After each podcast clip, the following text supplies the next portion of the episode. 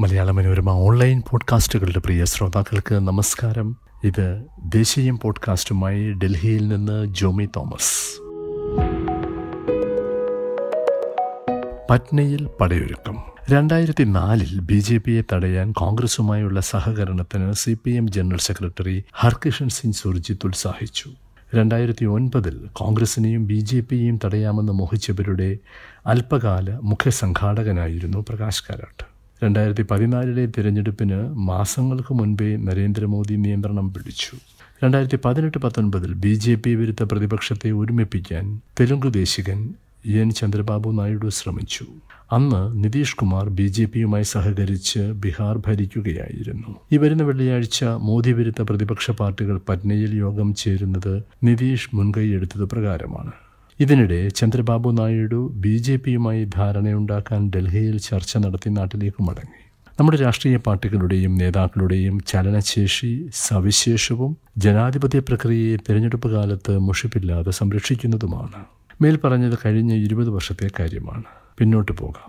ആയിരത്തി തൊള്ളായിരത്തി എഴുപത്തി ഏഴ് ജനുവരി ഇരുപത്തി മൂന്നിനാണ് ജനസംഘ ഉൾപ്പെടെ യോഗം ചേർന്ന് ജനതാ പാർട്ടി ഉണ്ടാക്കുന്നത്.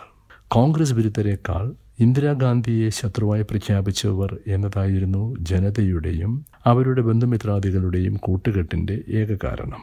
അടിയന്തരാവസ്ഥക്കാരിയെ പരാജയപ്പെടുത്തുക ജനാധിപത്യത്തിന്റെ ആരോഗ്യം വീണ്ടെടുക്കുക എന്നിവയായിരുന്നു ലക്ഷ്യങ്ങൾ. ഇവയിൽ ആദ്യത്തേത് തിരഞ്ഞെടുപ്പിലൂടെ നേടി.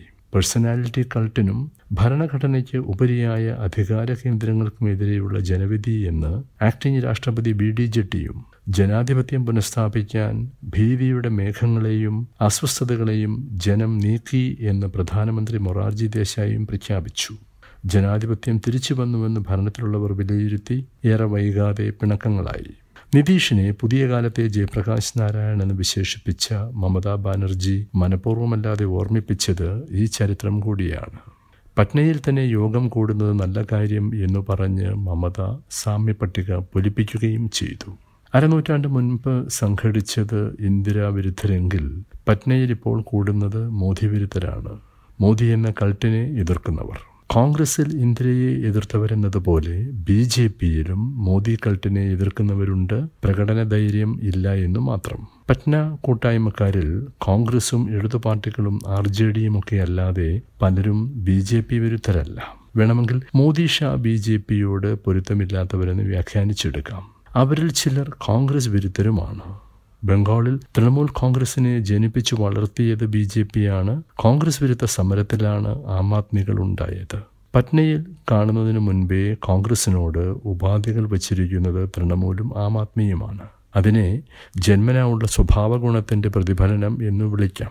കേന്ദ്ര അന്വേഷണ ഏജൻസികളെ തങ്ങൾക്കെതിരെ നേരിട്ടുമല്ലാതെയും പ്രയോഗിക്കുന്ന മോദിയോടാണ് പലർക്കും എതിർപ്പ്. രാഷ്ട്രീയമായി ഞെരുക്കാൻ അതിനു പുറമേ പ്രയോഗിക്കുന്ന മുറകളും ഫെഡറൽ മര്യാദകൾ നിരന്തരമായി ലംഘിക്കപ്പെടുന്നതും പലരെയും അലോസരപ്പെടുത്തുന്നു. കോൺഗ്രസുമായി കൂടി സഹകരിച്ച് സാഹചര്യം മാറ്റാൻ ശ്രമിക്കാമെന്ന് അവർ കരുതുന്നു.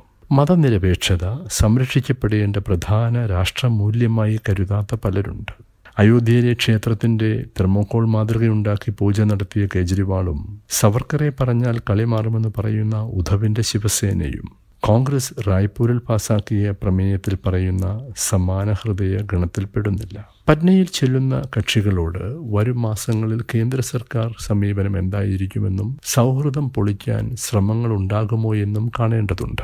ബി ജെ പി വിരുദ്ധ സഖ്യത്തിന്റെ ഭാഗമാകുന്ന കാര്യത്തിൽ സംശയമുണ്ട് എന്ന് നാഷണൽ കോൺഫറൻസ് നേതാവ് ഒമർ അബ്ദുള്ള സൂചിപ്പിച്ചിട്ടുണ്ട്. ജമ്മു കശ്മീരിന്റെ പ്രത്യേക പദവി പിൻവലിച്ചപ്പോൾ ശബ്ദിക്കാതിരുന്നവരാണ്. പ്രതിപക്ഷത്തെ പല കക്ഷികളും എന്നതാണ് അകൽച്ചയ്ക്ക് അദ്ദേഹം പറയുന്ന കാരണം. പട്ന സംഘം രണ്ടായിരത്തി ഇരുപത്തിനാലിൽ ഭൂരിപക്ഷം നേടുന്നുവെന്ന് കരുതുക. അടിയന്തര ലക്ഷ്യങ്ങൾ സാധിച്ചു കഴിഞ്ഞാൽ ജനതാഭരണ അനുഭവം ആവർത്തിച്ചേക്കാം എന്ന ആശങ്കയുള്ളവരുണ്ട്. ബി ജെ പിക്ക് ബദലായുള്ള പൊതു മിനിമം പരിപാടിയുടെ അടിസ്ഥാനത്തിലാവണം പ്രതിപക്ഷ ഐക്യമെന്ന് ശരത് പവാർ പറഞ്ഞു കഴിഞ്ഞു. ജനാധിപത്യം നേരിടുന്ന പുഴുക്കുത്തുകൾക്ക് പുറമെ തൊഴിലില്ലായ്മയും സാമ്പത്തിക പ്രതിസന്ധിയും മറ്റുമാണ് കക്ഷികളിൽ പലതും അടിയന്തര പ്രാധാന്യമുള്ള പ്രശ്നങ്ങളായി പറയുന്നത്. R S S B J P ആശയ സ്വാധീനം തിരുത്താനുള്ള താൽപര്യം പൊതുമിനിമം പരിപാടിയുടെ ആമുഖത്തിൽ തന്നെ അവതരിപ്പിക്കുക എന്നതാവാം കോൺഗ്രസും ഇടതു പാർട്ടികളും മറ്റും നേരിടാവുന്ന പ്രധാന വെല്ലുവിളി. പറ്റ്നായോഗം കഴിഞ്ഞാൽ ഉടനെ പൊതു തിരഞ്ഞെടുപ്പിനുള്ള തയ്യാറെടുപ്പുകളിലേക്ക് നീങ്ങണമെന്നാണ് നിതീഷ് പ്രതിപക്ഷത്തോട് വ്യക്തമാക്കിയിരിക്കുന്നത്. തെരഞ്ഞെടുപ്പ് നേരത്തെയാക്കാൻ ബി ജെ പി ആലോചിക്കുന്നതായി തനിക്ക് വിവരം ലഭിച്ചു എന്നതാണ് നിതീഷ് പറയുന്ന കാരണം.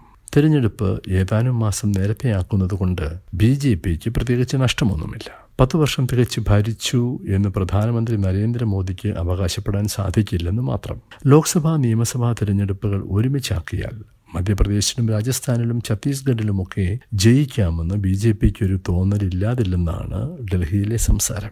ജി ട്വന്റി ഉച്ചകോടിയിലൂടെ മോദിക്കും സർക്കാരിനും പാർട്ടിക്കും ലഭിക്കുന്ന പ്രചാരണപരമായ മേൽക്കൈ അയോധ്യയിലെ ക്ഷേത്ര നിർമ്മാണത്തിന്റെ ആദ്യഘട്ടം പൂർത്തിയാകുന്നത് ഏക സിവിൽ കോഡിനെ കുറിച്ചുള്ള തർക്കങ്ങളിലൂടെ സൃഷ്ടിക്കപ്പെടാവുന്ന അന്തരീക്ഷം എന്നിങ്ങനെയുള്ള ഘടകങ്ങൾ വർഷാന്ത്യം ബി ജെ പിക്ക് അനുകൂലമാക്കാം. പക്ഷേ അതുകൊണ്ട് മാത്രം ജയം എളുപ്പമാവില്ല. ഗ്രാമീണ മേഖലയിലേതുൾപ്പെടെ രാജ്യത്തെ പലവിധ പ്രതിസന്ധികൾക്ക് ഉത്തരം പറയേണ്ടതുണ്ട്.